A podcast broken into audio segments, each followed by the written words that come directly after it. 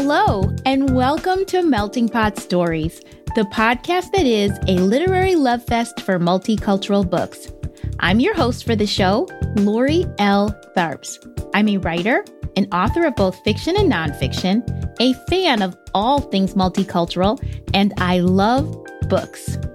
On this podcast, you'll hear inspiring conversations about the stories behind our favorite diverse books and the latest news and reviews from the publishing world. Come on and join me. I promise this podcast will leave you lit. On episode 66 of the podcast, we're going to be talking about witches. Why? Because I want to but also because there is a growing number of women who are practicing witchcraft in the United States. And because this is America, there is a racial divide in this increasingly popular witching community. Apparently, black witches and white witches just can't get along. Cries of cultural appropriation, questions of who gets to call themselves a witch, and how witches are portrayed in popular media are all discussions that are happening in the witching world, and they are all discussions that require a multiracial perspective. In other words, there's a lot happening in this world of witchcraft that is seeping into popular culture, and I wanted to know more about it. That is why I am so excited to have Via Hedera as my guest for today's show. Via Hedera is a sculptor, folklore enthusiast, writer, and occult practitioner dedicated to folkloric witchcraft in the Americas, modern animism, and sacred art. Growing up in a multicultural and spiritually diverse community, she dedicates her time to the study of traditional witchcraft practices, ancestor veneration, and all things magical. Via is also the author of the just released book, folkloric American witchcraft and the multicultural experience. And she is an expert in the multicultural history of witchcraft and witch lore in the United States. It's a history that includes African, Indigenous, and European cultures, and it is fascinating. If you've never stopped to think how witchcraft, magic, and spirituality were a part of the fabric of this country, prepare to have your mind blown. Via is a wealth of knowledge and such a generous spirit. I absolutely loved our conversation and learned so much. If you've ever been curious about witchcraft beyond the Salem witch trials, you are going to love this conversation. But before we get to it, let's take a melting pot minute to talk about diverse bookish things. Hey, book lovers! What are you reading these days? Me, I'm reading an advanced reader's copy of Kaitlyn Greenidge's book, Libertie. Kaitlyn is actually going to be a guest on the podcast in April, so I'm reading her book in anticipation of that interview. Libertie is really good. I'm about halfway through, and it's about this young black girl who's growing up mostly in post Civil War America.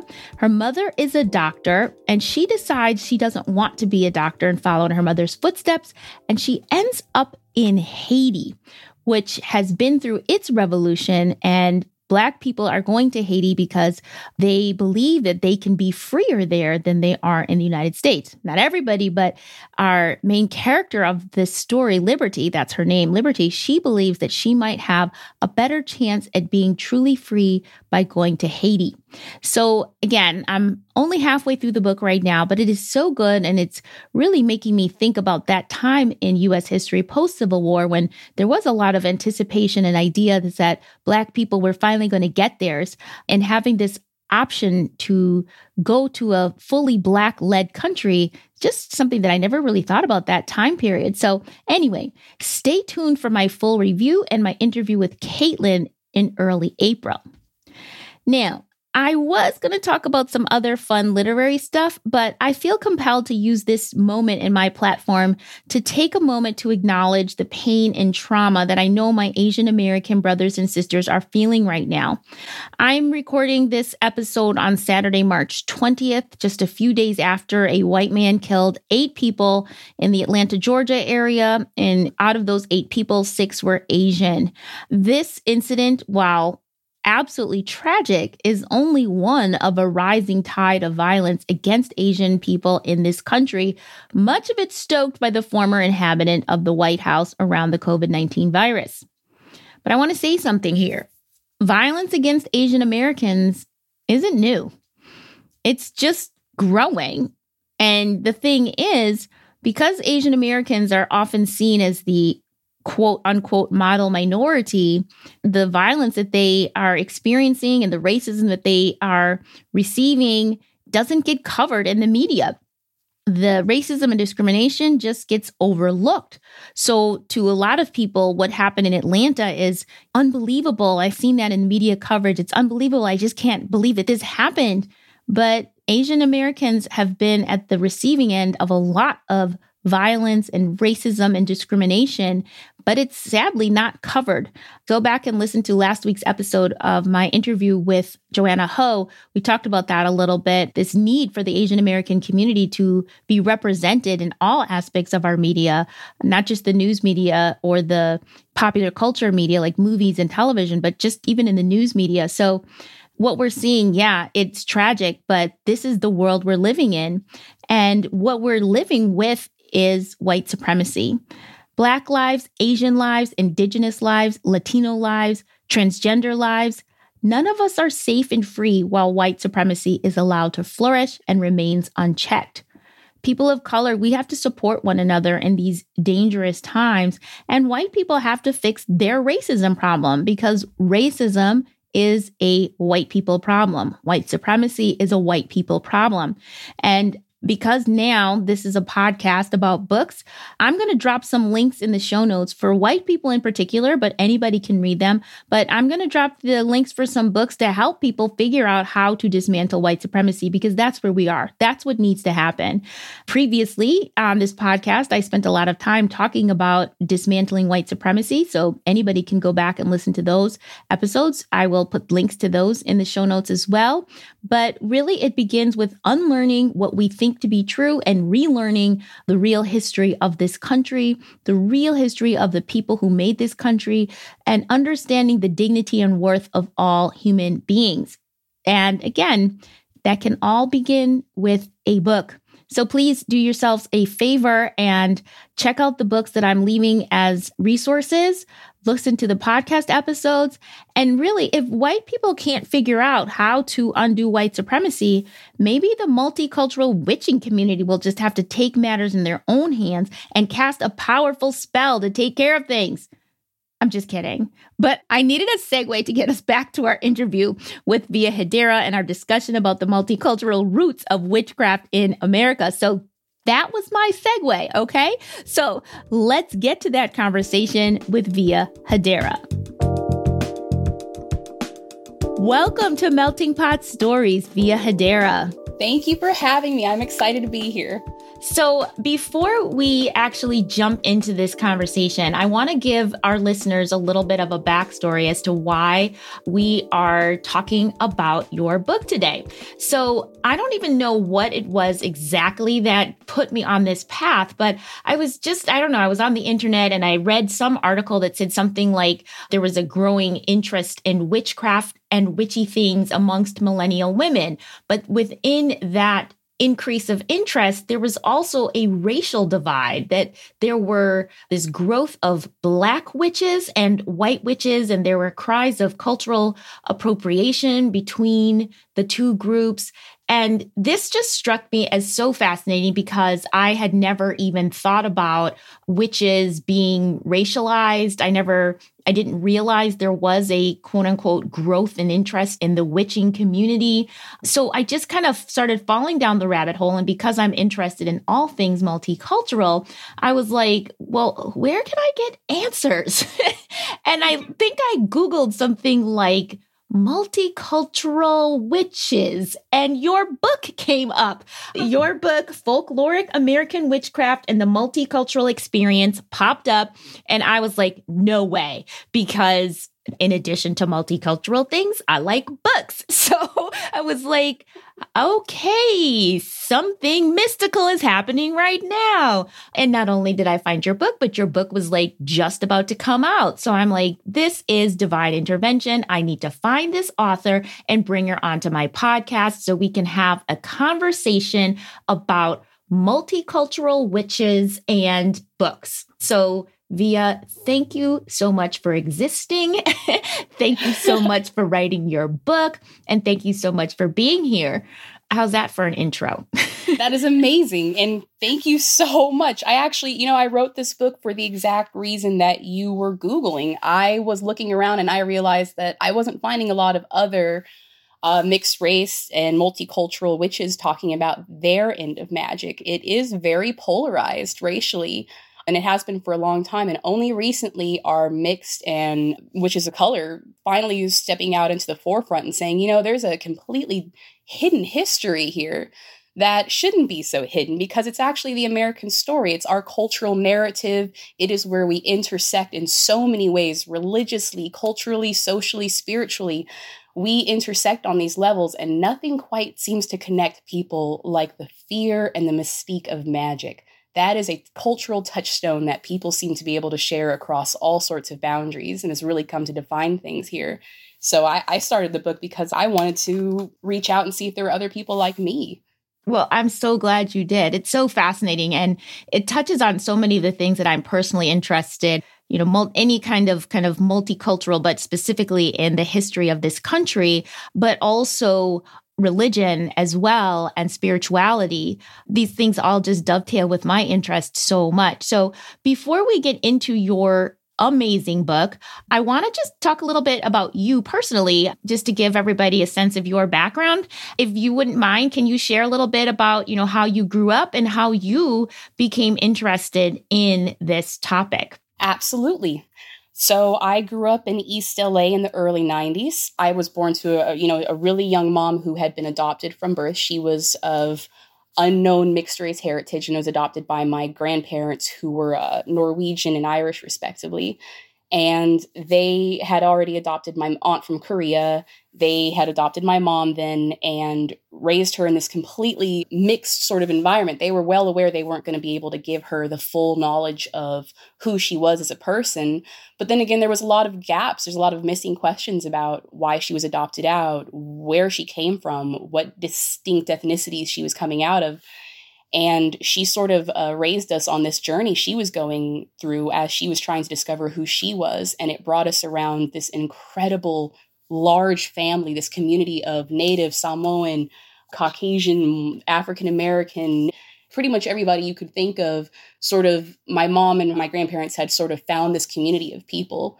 And that's how I was raised. To me, that was the normal. And so growing up, I was exposed to the folklore and the folk magic and superstitions of different kinds of people from all over the world, from all over this country, especially. And, you know, that was everything from why I, I couldn't speak ill of the dead and why we left certain plates out at certain times of the year for the dead to little things like placing pennies above the door when we move into a new house or sprinkling salt across the doorway I noticed that these tiny little folk charms that nobody thought was magic, no one thought was witchcraft or spellcraft or anything like that, this seemed to permeate everywhere I was looking. This was a connecting point. People seemed to really understand each other when it came to this innate desire to protect themselves spiritually, magically, from evil, from death, from illness. And every spirituality really promotes this sort of idea of placating the spirits or releasing evil or binding oneself from harm.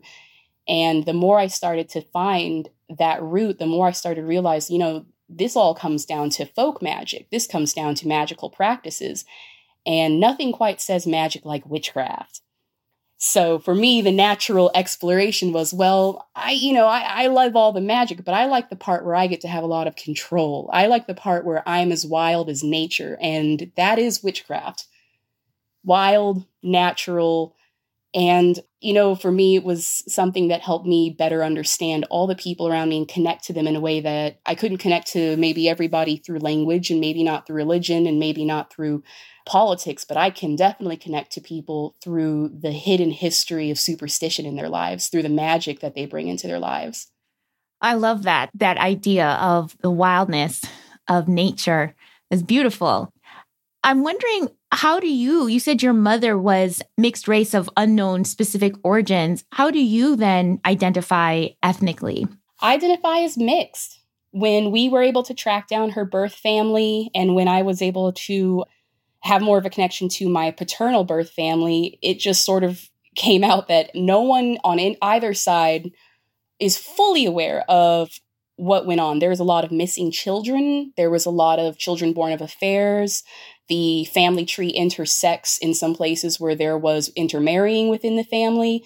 Through doing a bunch of DNA tests, my mom discovered that there's a lot of missing fathers and a lot of fathers who raised children that weren't theirs. So, what it came down to is us sort of discovering that there's this entire side of her family in the deep south that's white and native, and then her paternal side, which is black and native. And how that all came together is still kind of a question we're trying to figure out. It seems to be expansive. And the more we look into it, the more there's like, well, that could be the father. But then again, she was kind of having an affair with the brother at the time. and that keeps coming up. So um, eventually I was like, you know, the identity I most understand is just mixed. I'm mixed. I'm. I'm what happens when a bunch of people get thrown together for hundreds of years, and this is it. so I suppose that's my identity. Right. And that makes sense. And, you know, it falls into this idea of this is America. I mean, I don't mean to diminish in any way, shape, or form the identity of mixed because I believe that is its own unique identity. But when you look at this country, this is a country built on mixing in multiple spheres, right? So right. I think the way you have approached this interest in folklore and magic, it makes so much sense based on your background, but also based on this country that we live in, right? So what did your family members like? Were they as positive as you were about pursuing this idea of magic and folklore and witchcraft? Or did they think you were like a little you know, loopy. well, my father, who was, of course, the son of a Baptist minister, he thought it was just very interesting. Uh, he thought it was a phase for a while. You know, he didn't understand the connection between superstition, magic, witchcraft, all of that. He was just like, well, sweetie, I love you. So I guess go ahead, you know, have at it. And his father, who's a minister, actually was incredibly supportive. He gave me some of my first books on witchcraft, on religion itself, and he told me that he is a firm believer that everyone has to find their own path to God or their own path to whatever it is that brings you great joy in this world that makes you a good person. You have to find whatever path that is. And he firmly believed that one religion couldn't answer that question for everyone. And he believed that as a Baptist minister. That's incredible. Yeah, he's incredible. He's incredible. The good Reverend Doctor. He uh he taught me that I have to find my own path. And I think that rubbed off on my dad really well. And my dad was like, Well, I'm supportive. My mom, she was already very well acquainted with the practices of Santeria through uh, my foster mother, who was at the time of my childhood one of her closest friends, my tia. She was a practitioner. And when we were in her care while my mom was going through stuff as a kid, she was a huge influence. My entire knowledge of Latin American folk magic comes through her and her family. So from my mom's angle, she was pretty supportive. Her family, my grandparents were very supportive. My grandfather read tarot cards and was very deeply into ancestor veneration through, you know, his Norwegian heritage. They were very supportive. I had so much support through my family. It was pretty amazing. And there were times where they were very confused with, you know, the pentagrams and, you know, they would see that and go, now, okay, now what is this? now are, are we dancing with the devil out there? What's happening? And, you know, after some education and some great teenage 15 year old arguments, I know better than you, mom and dad, we came to the conclusion that, you know, we might disagree on some things, but they know my heart's in the right place. I'm sure my father's still praying for my soul in church. He thinks I'm going to get into heaven on his good credit, and I'm, you know. well, I love this, and I'm. We're going to get into a little bit more of this, but you know, the idea, the cross sections of spirituality, religion, God, and witchcraft is, you know, it's not like they're that far apart. I mean, some people would say that they're part of the same path. So we'll get into that in a second because I think, you know, you bring that up in the book. But I want to just get, you know, I'm I'm a writer, I'm a wordsmith and I know language matters. And I was wondering if you can clarify this term witch, right? Like, I feel, and I think this is because of our society, you know, I feel like, like it almost gets stuck in my throat when I say like are you a witch? Because i'm like is that a bad thing to say? Like to call somebody a witch or is that the right term? And i've seen this term witchy like all witchy things are popular now. I was like is that offensive to call things like witchy? Is that like belittling this term? How do you define witch for yourself and do you consider yourself a witch Ooh, that's a great loaded question. You know, the fun part about witch is that none of us are in agreement. Us witches all over the world are constantly arguing with each other online, in person, and through our books about what the definition of a witch truly is. Now, originally, the word witch has negative connotations, negative connotations biblically and in a lot of cultures. A witch in many cultures would be the spiritual practitioner, like a shaman or a healer or something, but that person does not necessarily work for the good of the village, they work for the good of themselves. So, you know, in, terms of protecting the village, the village medicine person or shaman or cunning person or healer, that is a more positive connotation. That is a service that you provide to other people. And it's often tied to whatever religion is dominant there, like Christianity. However, a witch steps outside of that. A witch is in the service to the spirits, nature, and the self. Now, what that means depends entirely on the culture you're looking at. You know, the witch in American witch lore is based a lot around African, European, and Native American concepts of witches, or things analogous to witches like shape changers or night riding hags, boo hags. Basically, the concept of a person who has the ability to commune with the spirits and have the spirits in some way interact with them. So, on a very basic level, I would say that people who work in the service of spirits and with the practice of magic are witches. They may not consider themselves witches, and that's completely up to them. That's fine. There's a lot of words for a conjurer, charmer, enchanter, sorcerer. There's a million words, and everyone seems to be um, arguing about it. I'd say for me, a witch is a practitioner of magic who works in the service of the spirit specifically and of nature. I think that it carries the connotation of being neutral morally. You are not a healer, you're not here to serve the community, but you're not necessarily here to do evil or, or eat babies or anything terrible like that. You know, the things that are very much found in witch lore. Um, you know, that's not necessarily true for all. Has that been true in history for people who have practiced witchcraft? Absolutely. There's a dark end to every spiritual system you can find. There is a dark place, and there's a place that's just neutral. That's just nature because nature is neutral. Right, absolutely. And then there's this other little minor question Can both men and women be witches? Or is there a separate term for a male person who practices witchcraft? You know, uh, literary terms have cropped up over time to sort of differentiate, but witch is a completely gender neutral term. In a lot of our old folklore, witches are described distinctly as men of the village or women. It is most often applied to women because, uh, well, a lot of negative things in history are most often applied to women. If a, right. a, a, midwife loses a child, then of, course she's a witch. If a woman uh, knows some science that the guy doesn't know, she's a witch. You know, it's often applied specifically as a sexually demeaning term for women, which is why it's been reclaimed by so many modern young women as a term of empowerment, self empowerment. Right. I'm just curious if you've read the book The Once and Future Witches by Alix Harrow, I think is her last name. I think you pronounce it. Have you heard of it? Oh, not yet. Tell me about it. It's so good. It's so good. And it's just part of the rabbit hole I fell down with my kind of obsession with witches right now. But in that book, it's a novel that takes place at the end of the 1800s and the women's suffragette movement is in full swing and witches are kind of losing their power and it centers on three sisters who are witches the youngest sister wants to fully embrace her her witchiness, if you will, and her two other sisters are trying to kind of blend into society and forget their witching past. And so the fight for the right for women to vote mixes with the witchcraft that's brewing in this town.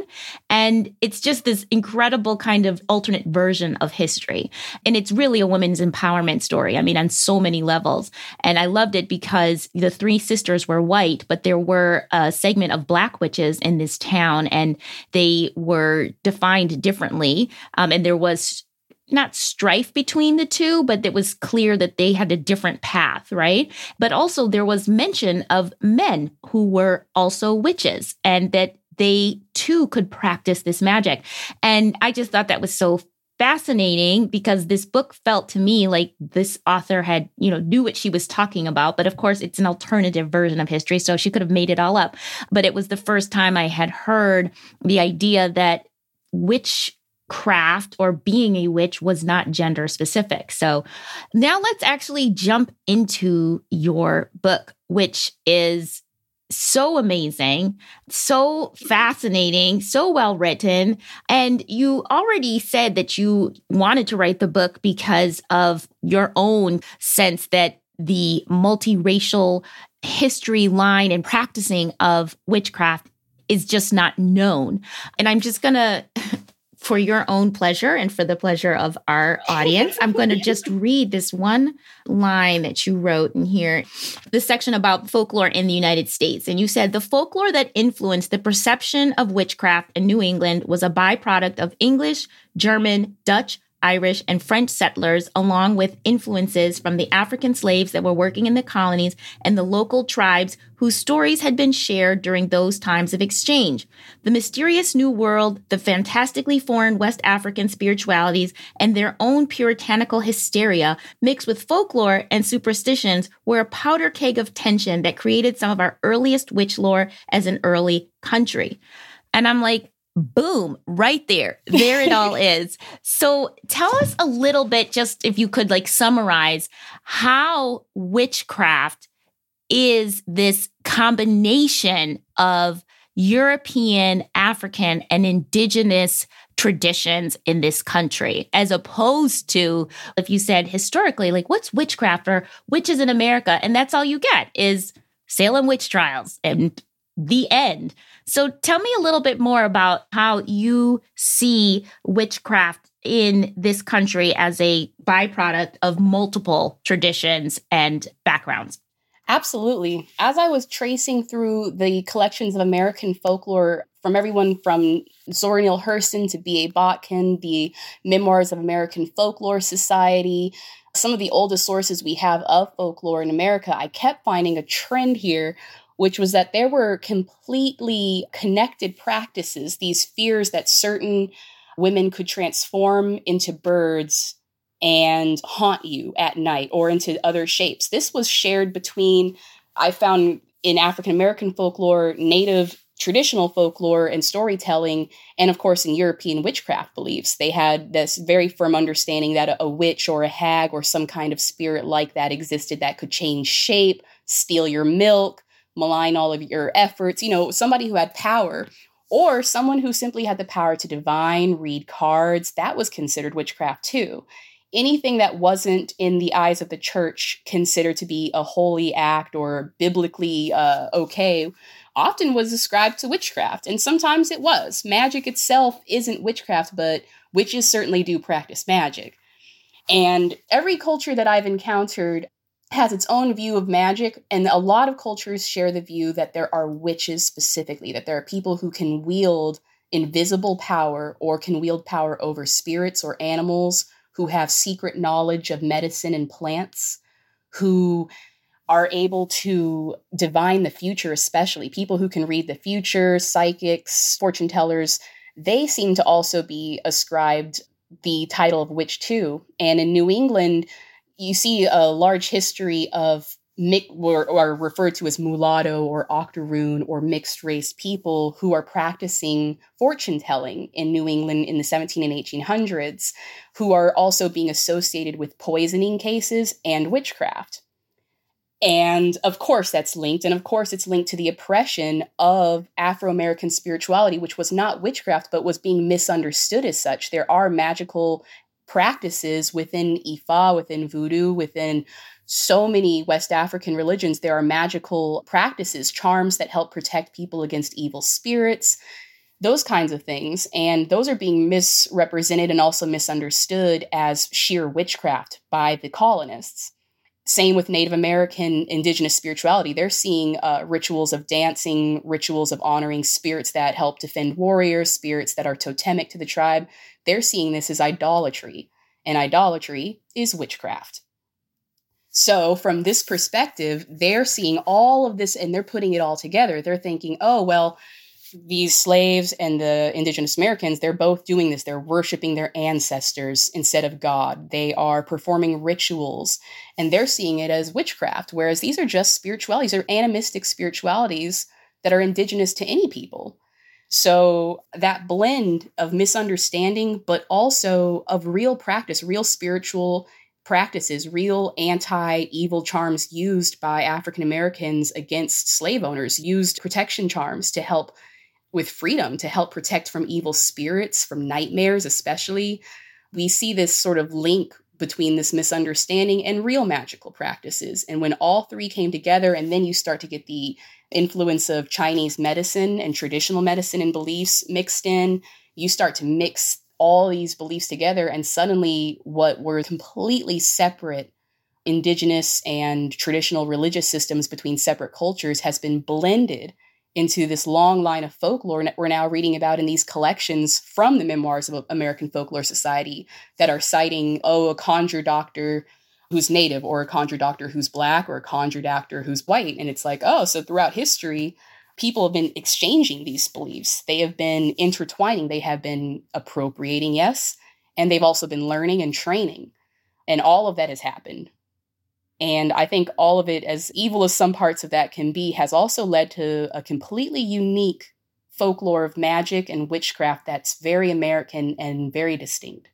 It's so fascinating. I mean, it's just like, oh, I could just like I don't know. This is so interesting to me. And one of the things you pointed out in your book is how the concept of the devil was, I don't want to say bastardized, but because the concept of the devil was interpreted by the Christian church as being the opposite of God or like the ultimate evil, that wasn't necessarily who, you know, there might be dark spirits or there might be different spirits that witches were working with or were in concert with, but it didn't mean necessarily that they were talking to the guy with the horns and the pitchfork, right? Can you talk a little bit about this idea? Because people do think of witches as consorting with the devil, and maybe they are, but maybe the devil isn't who you think the devil is. Can you talk a little bit about that and how the church's influence, the Christian church specifically, in some ways, influenced what we consider to be witchcraft today, or what maybe giving the negative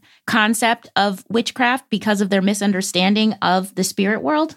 Absolutely. Uh, witch trials throughout Europe, particularly in England and Scotland, had such a tremendous effect on all of the colonies coming out of those countries at the time. Same in Spain and Portugal. Their witch trial period of the 15 and 1600s was so bloody, so violent, so widespread, and probably killed absolutely no actual practitioners of witchcraft, killed mostly innocent people, midwives, Jewish people, people who were just anyone, anybody who at the time was their big enemy in their place at that time, or who was even remotely thinking for themselves and very different. The witch trials opened up a Pandora's box really of beliefs um, regarding evil, true evil, and evil haunting every place. And so now everything that isn't God, everything that isn't Christian, well, that's the devil. That's evil. That's pure evil, and it's all in service to him. And any pagan god is just another visage of the devil. But we're talking about ancient deities here. We're talking about ancient deities of witchcraft too, like Hecate, the Greek goddess of witchcraft, or the Hebrew goddess Lilith, who has been retconned into a demon queen of evil, you know, the sister or lover or both of the biblical Lucifer. Now, traditional witchcraft practices that takes a completely different view of the devil. The devil in the Bible is a very specific entity they're talking about.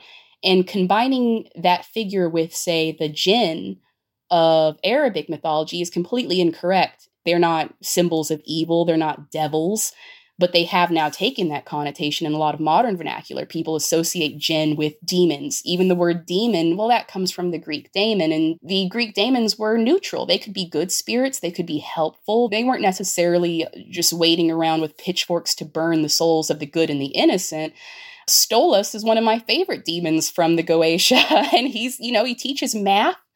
And I can't say that's the most evil thing I've heard from a demon um, there was a misrepresentation because Christianity's hold on the Western world was so powerful that everything that was not God has become associated with the devil, even gods, ancient gods like Pan, because of his goat horns, or Cernunnos from Romano Gallic religion with his antler horns. But think about that, those are prey animals. Those are forestal agricultural deities who have horns. And now they are also associated with the devil. These are mostly trickster spirits, nature spirits that are being associated with the devil, underworldly spirits like Hecate being associated with queens of demons, the Irish goddess Morrigan, because she's a queen of battle and bloodshed, now being associated with demons and it's completely incorrect to associate them with demons on an evil level. And it's pretty incorrect to associate demons with evil. This concept of pure evil really isn't at play in traditional witchcraft practices.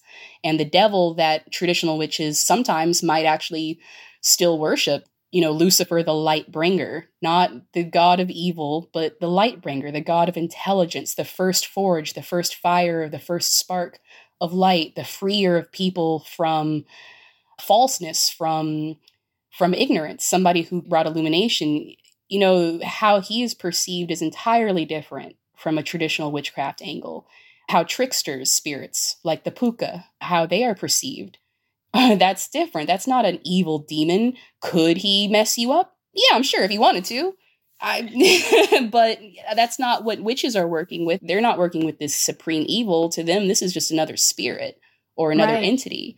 So the devil, the devil we know of in modern Western vernacular, he is such a concept of Christian hysteria that he overlaps with trickster spirits. Right. It's so, again, this is your book is just totally blows my mind in terms of just rethinking so many of the things that we take for granted, whether that's, you know, superstitions or why we have certain feelings or ideas about things like evil. I thought that was so fascinating. Another area of the book that I really enjoyed was this idea of who gets to be a witch, right? Like, do you have to be born into witchcraft? Do you have to go through some initiation rites? And I know you said that you're kind of, I feel like your thoughts in the book suggest that anybody can be a witch in some ways. But you said that the truth is witchcraft is an action, it is a way one lives their lives. And it doesn't really matter if you're converted or were born with it. Witches don't belong to some specific bloodline. There's no witch gene. We are not all descended from angels or fairies. So, can you tell? I love your book is so wonderful. I hope everybody listening goes out and orders this book when we're done with this episode. But tell me a little bit about your thoughts about who gets to be a witch, basically. How does one become a witch? Anyone can be a witch. Witchcraft really is an action, it's the actions you take. If you are casting spells, communing with the spirits, engaging in magical practice on that level, you can be a witch. So I think when people think of witchcraft in the modern era, they're very much associated with Wicca. And Wicca is a very formal, particular religion within the New Age religiosphere.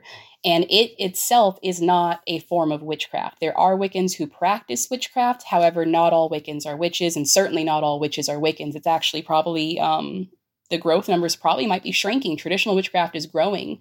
But when people think of it, they're thinking of Wicca, which oftentimes traditionally comes with initiations, self dedication. You can buy any book from Llewellyn Press and you'll find a million of them that have steps, step by step, to initiate into that particular religion. But when it comes to traditional witchcraft, just witchcraft itself as a concept, anyone can do that. Anyone can engage in it. It is a practice you take if it's as simple as picking up a rock because that rock wants to come home with you, or putting a picture of your ex on the altar and, and vigorously stabbing with needles. Both are witchcraft. It's entirely a matter of your will and your connection with the spirit world. And if you feel like you have that connection with the spirits, with the unseen world, with otherworldly things, and you put that into practice in your life in some gesture of connection, that alone is witchcraft. And that's for the individual person to define. You will never find a, a, definition that works for everybody in every culture. It's too individualized. And at this point, it's more of a movement. it's a movement, it's a social hashtag, it's a way people are living their life. People who don't actually practice magic, real like don't sit down and think about it, don't sit down and put ritual into use, are referring to themselves as witches as a political tool. I love that. I love it because that's what witchcraft is. It is an opposition tool. It is a tool against oppression. It is wild and it is hard to define, but it is magic. Along those lines, though, let's jump back to that cultural appropriation question within witchcraft. If anybody can be a witch, um, anybody can claim it.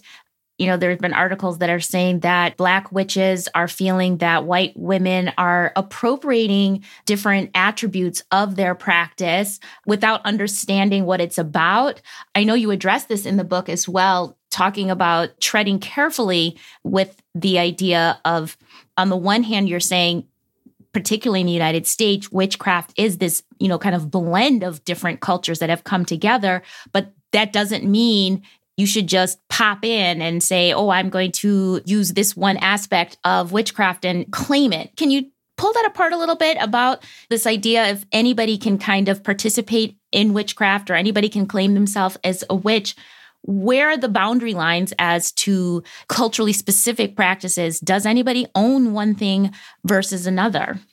I think there is a very big distinction between stepping into witchcraft itself, which is a broad art with a lot of ends and pieces that can sort of just be imagined up, really, that can be taken from a lot of places without it being from a cultural context. Like the concept of sympathetic magic and contagious magic using a doll to represent a person. Now, that's found all over the world. So, stealing that's going to be a lot more difficult. However, when you start to approach insular cultural traditions like hoodoo, root work, conjure work, which is distinctly tied to African American magic, traditional magical systems that developed post diaspora, you're starting to tread into a very sensitive place. And those places aren't witchcraft, those are magical traditions. And they're very much tied to Afro American history. So it can be really jarring for someone to look over and see a white American using La Madama dolls and having an Elegua statue outside and being like, oh, well, I bought this. It's a protective spirit. I put it outside. Well, you know, in Santeria, that is a very big move. And that statue shouldn't just be willy nilly purchased and put outside. There are structures, rituals, taboos, and rules that have to be observed for that to be considered respectful. And so, because that is insular and in Santeria, usually you do go through training, you go through some forms of initiation, be placed with your Orisha and your spirits.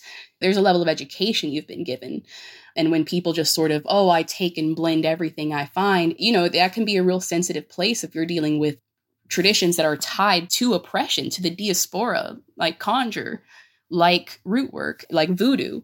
I'm of the belief that when we look through history, we're seeing people, non African Americans, participating in conjure, in root work, in voodoo. There have been some famous queens of voodoo in Louisiana that were white. So, you know, my whole point of view is people have to tread carefully because when you go into those spaces, it can be sensitive. And when you're working with people whose cultures are constantly being appropriated from, um, like Native Americans, it's incredible how much the obsession with white sage smudging has actually harmed ecology of smudging of this white sage you know? How using palo santo has actually harmed the ecosystem where palo santo is being uh, taken from. So putting that into religious practices sometimes can have a negative unintended consequence. So we have to be a lot more supportive and kind of careful with where we're going with some of these practices that doesn't mean I don't think they should be shared. I just think we have to make sure we are aware of the unintended consequences and pain we might be causing in that. So I'd say yeah. a distinction between that is that, you know, anyone can be a witch, but can anyone be a voodoo practitioner? No, I think you need to be trained in voodoo. Um, and that comes with education about the history of the Haitian people in America, the history of West Africans in America.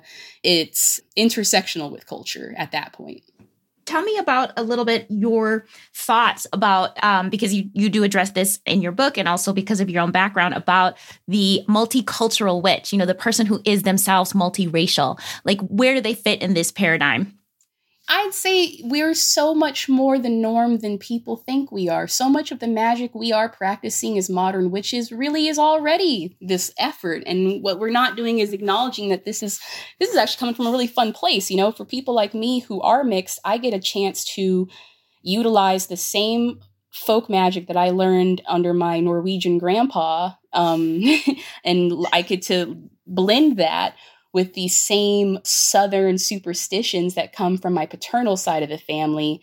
And all of that had already been such a part of my life, leaving spirit plates, which was taught to me from my aunt, who was Cowichan and Paquichan. Leaving a spirit plate out is still a huge part of my life, and that's where it comes from. Not speaking ill of the dead is definitely a Southern superstition that I still very much obey. I think for most mixed people who are getting into witchcraft, there comes a point where you start to look at it and you go, Am I disrespecting one of my ancestors by doing this? If I celebrate my Norwegian ancestry or my English ancestry and the magic that's found there, and English folk magic is some of the best, it's incredible stuff, some interesting, crazy stuff, love it. Is practicing that as a brown person of color, am I disrespecting of my any of my ancestors who were oppressed? Am I blending traditions that I couldn't possibly understand from foreign countries that I haven't been to to suit my needs? And that's such a personal question that comes down to well, how authentic do you feel in those practices? How much faith do you hold? How much are you willing to invest time and education into learning about where you come from and your ancestors and people you aren't related to who might have been a great influence to you anyway? And how do you respectfully combine those into a personal practice and, you know, as long as that's where it's staying and you're not selling these as your own idea, you know, selling different spiritualities as your own personal concepts, I think that works out really well for a lot of mixed people. I think being asked to choose to to sort of honor one grandmother over the other, one ancestor over the other is really damaging. And it's been a really wonderful experience to trace all of my roots and learn that all the similarities they have outweigh some of these differences that were weighing me down. What I found that they shared in terms of love and spirituality and faith and fear really, for me personally, outweighs the fear and the questions I had weighing on me. And I'm hoping that's what other mixed switches will do too is find that happy place where you find more similarities than differences. That's wonderful. And I hope that's really, you know, helpful for a lot of mixed people, whether they're looking into witchcraft or not, because I feel like that's some advice that could be applied to kind of any kind of identity search for mixed race people.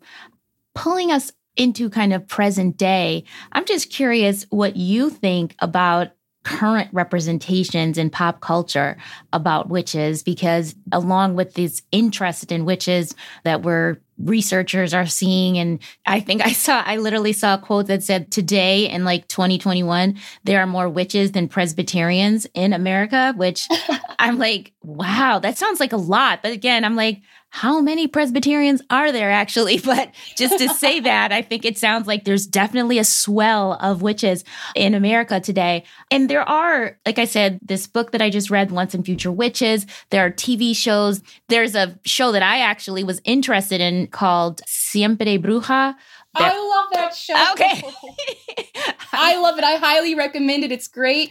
Listen to it in the original language with the translator on because it's excellent. Yes. So I was just going to ask if you had a favorite and or in general what your thoughts about pop culture's version of witches like if what you see and if you're happy with it, if you think it could be improved if you don't pay that much attention.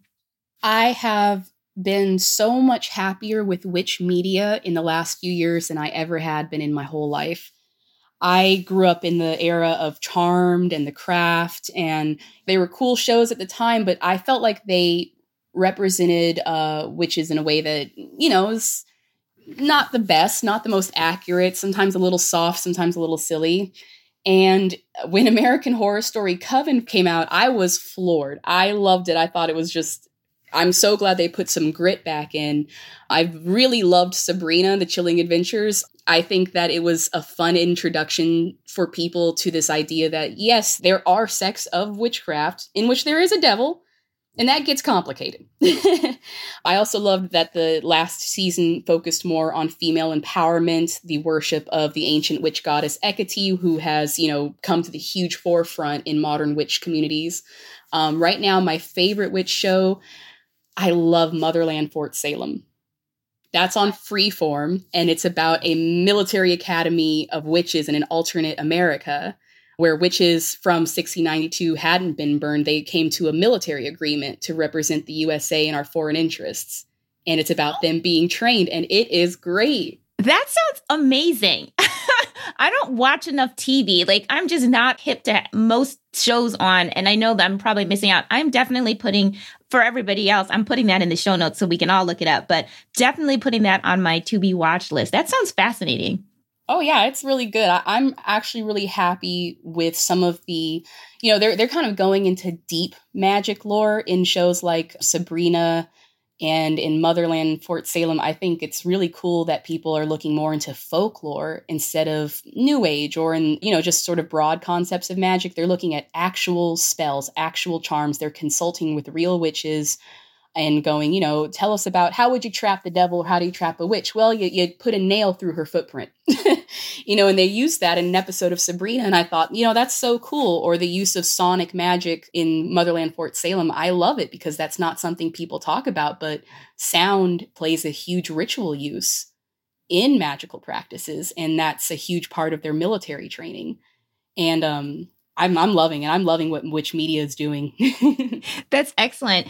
So, um, as we wrap up, and I can only imagine that after listening to this interview, that some people might get interested in in addition to reading your book and maybe some other books, like they may be interested in just learning more and maybe dabbling in the practice. Where would you tell somebody to go, or what would you tell somebody to do so that they could respectfully engage in learning more for themselves and maybe trying, I don't know, trying some spells, trying some practices? Where would you send them? What would you tell them to do?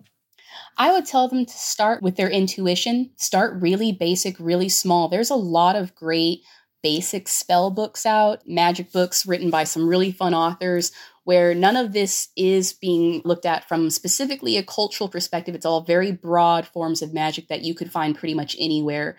You know, uh, apotropaic magic, agrarian magic, funereal rites. There's a lot of books that can speak to that. But specifically, if I was going to tell somebody, um, I would say find whatever your interest is, whatever you are most passionate about. Do you want to get more into divination? Do you like tarot cards and you're interested in witchcraft too? Well, tarot cards are a great introduction you can learn a lot about concepts of witchcraft and magic from it and be introduced to the community through divination tools. Or if you're into cooking, magical cooking, you want to learn how to seduce or entrance or heal with cooking. First thing you do, Google witch cookbooks. You're going to find some really interesting stuff, some great ones like Kitchen Witchery or books from um, Scott Cunningham. But some of my favorite to start with would be Jambalaya by Luisah Teish it's primarily Afro American magical system based for beginner practitioners. If you are interested in witchcraft for the herbal end, for traditional medicine, for the magic and folklore of plants, I would strongly recommend Working the Roots Over 400 Years of Traditional African American Healing by Michele E. Lee. And for people who, like myself, grew up in the Southwest and really love everything having to do with herbs, healings, rituals, and who are familiar perhaps with brujeria, curanderismo, santeria. Eliseo Cheo Torres's Healing with Herbs and Rituals, a Mexican tradition. I loved it because it addresses the multiculturality and pan spirituality of medicine in Latin American communities. All of those are great for people, especially Black witches like myself. You know, if you're brown witch and you're trying to look more into Afro American history of witchcraft or magic itself, Black Magic by Yvonne Chireau. Great. Excellent book. I definitely highly recommend. And then, of course, Zora Hurston, she got all that folklore. You want to learn about some amazing folklore that has been absorbed out of the African American community and into broader European American practices. Zora Neale Hurston, definitely. Thank you for bringing that up. And tell us a little bit about your blog because I know on your blog you often share spells and extra tidbits of knowledge that aren't necessarily in your book. What is your blog about? Like, what's the purpose of your blog and what can people find there? My blog is a collection of everything magical from art to folklore that I found to personal practices like learning how to bake, um, how to serve the spirits um, in my own home as a domestic witch since quarantine happened and I suddenly found myself becoming a kitchen and domestic witch. Um, so I started um, this blog a few years ago because I really wanted to connect to other green witches, other witches who, like myself, are um, practitioners of bioregional animism. We are worshippers of nature, followers of all green and growing beautiful things. You know, the spirits I primarily work with are the plants um, and the trees and the life that grows around me. So I started the blog to sort of highlight the folklore and animism of the natural world around me. And it began to evolve into my art, my statuaries, my uh, personal beliefs, but mostly a collection of all the folklore I can find regarding magic that I practice, from love spells to tarot magic to uh, familiars, pretty much anything I can think of. But mostly it's just about my spiritual connection between nature and the practice of magic.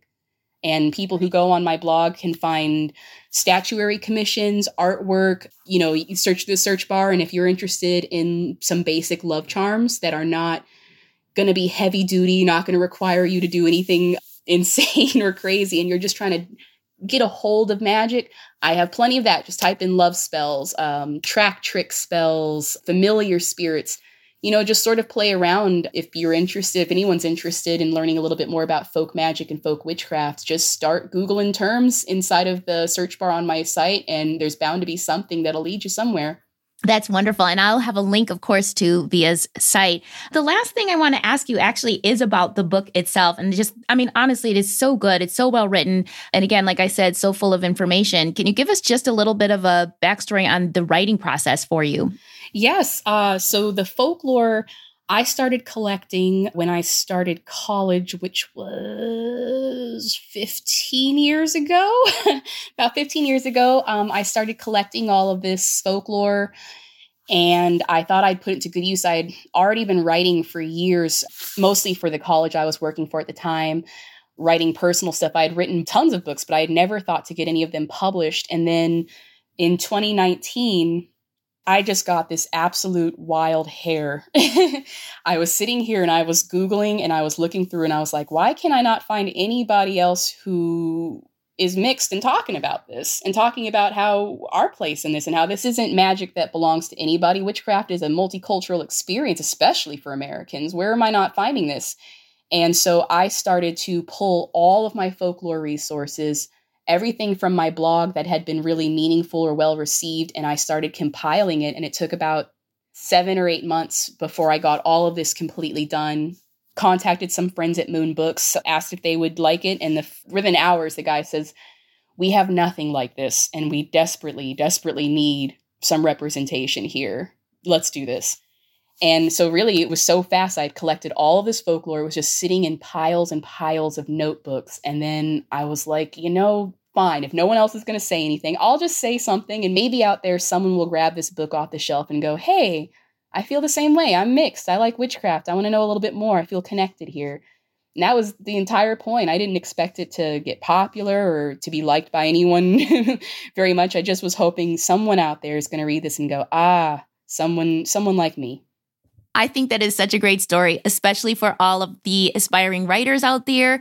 You know, it just brings me back to this idea that there are so many perspectives and stories, particularly about people of color in this country, whose stories have not been told. And I'm just so happy, Via, that you said, well, I'm just going to do it myself.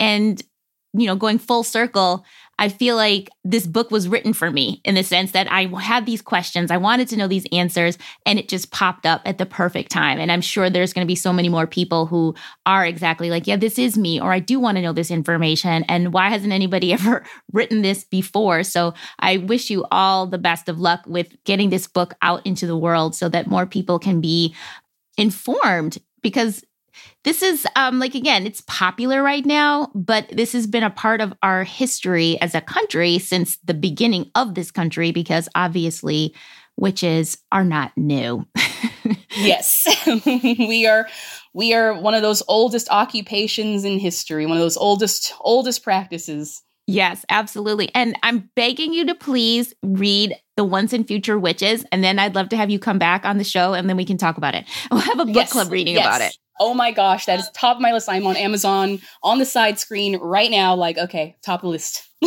Excellent. All right. Thank you so much, Via. I appreciate you for being here. And again, best of luck with you and your book. Everybody, don't forget the book is called Folkloric American Witchcraft and the Multicultural Experience by Via Hedera. Thank you again for being here and happy witching. Thank you, Lori.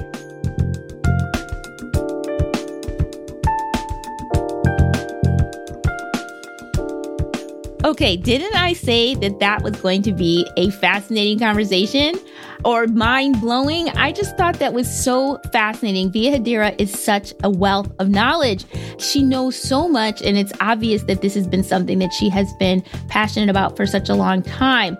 I hope you guys enjoyed that conversation as much as I did. And I'm sure you could tell that I could have kept talking and talking and talking with Via. And I hope, though, that you guys learned something about American history that you didn't know before. I know I did. Again, I never really thought about witchcraft or witch lore or this idea of magic and spirituality that really does connect so many different cultures within this country. I'd love to hear what you guys thought. Please feel free to leave comments on the My American Melting Pot website on the show notes for this episode. And if you want to learn more about the diverse history of witchcraft, definitely pick up Via's book, Folkloric American Witchcraft and the Multicultural Experience. It is really accessible and easy to read and chock full of information. And I promise to put all of the links of the other books and resources Via mentioned during our conversation in the show notes so that you can continue on with your investigations in this topic because if you're anything like me, and I'm sure some of you are, your appetite has been whetted, your curiosity has been piqued, and you're going to want to know more. So check out the show notes. I'll put all those links in there. You're welcome. If you enjoyed today's episode, and I hope you did, and you want to support the podcast, here are a few quick ways you can do that.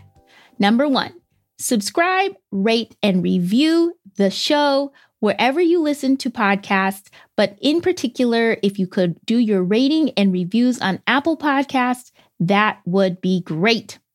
Number two, tell somebody about the show. Tell them either online or offline. Anybody who you know loves to read, loves multicultural books, give them the heads up about our show. And last but not least, the next time you're about to buy a new book, please visit the My American Melting Pot bookshop. You'll find books by all of our guests on the show, as well as a curated collection of fiction and nonfiction for both adults and children who love multicultural books. I will leave a link in the show notes for the My American Melting Pot bookshop. And remember that every time you buy something from our bookshop, we get a small commission that goes to help support the running of this show. So, again, thank you for anything and everything that you can do to support me and this podcast. Melting Pot Stories is produced by me, Lori L. Tharps. Our editor and technical director is Brad Linder. Our theme music was composed by Sumi Tanoka. Thank you as always for listening, Melting Pot community. And until next week, keep reading multicultural stories.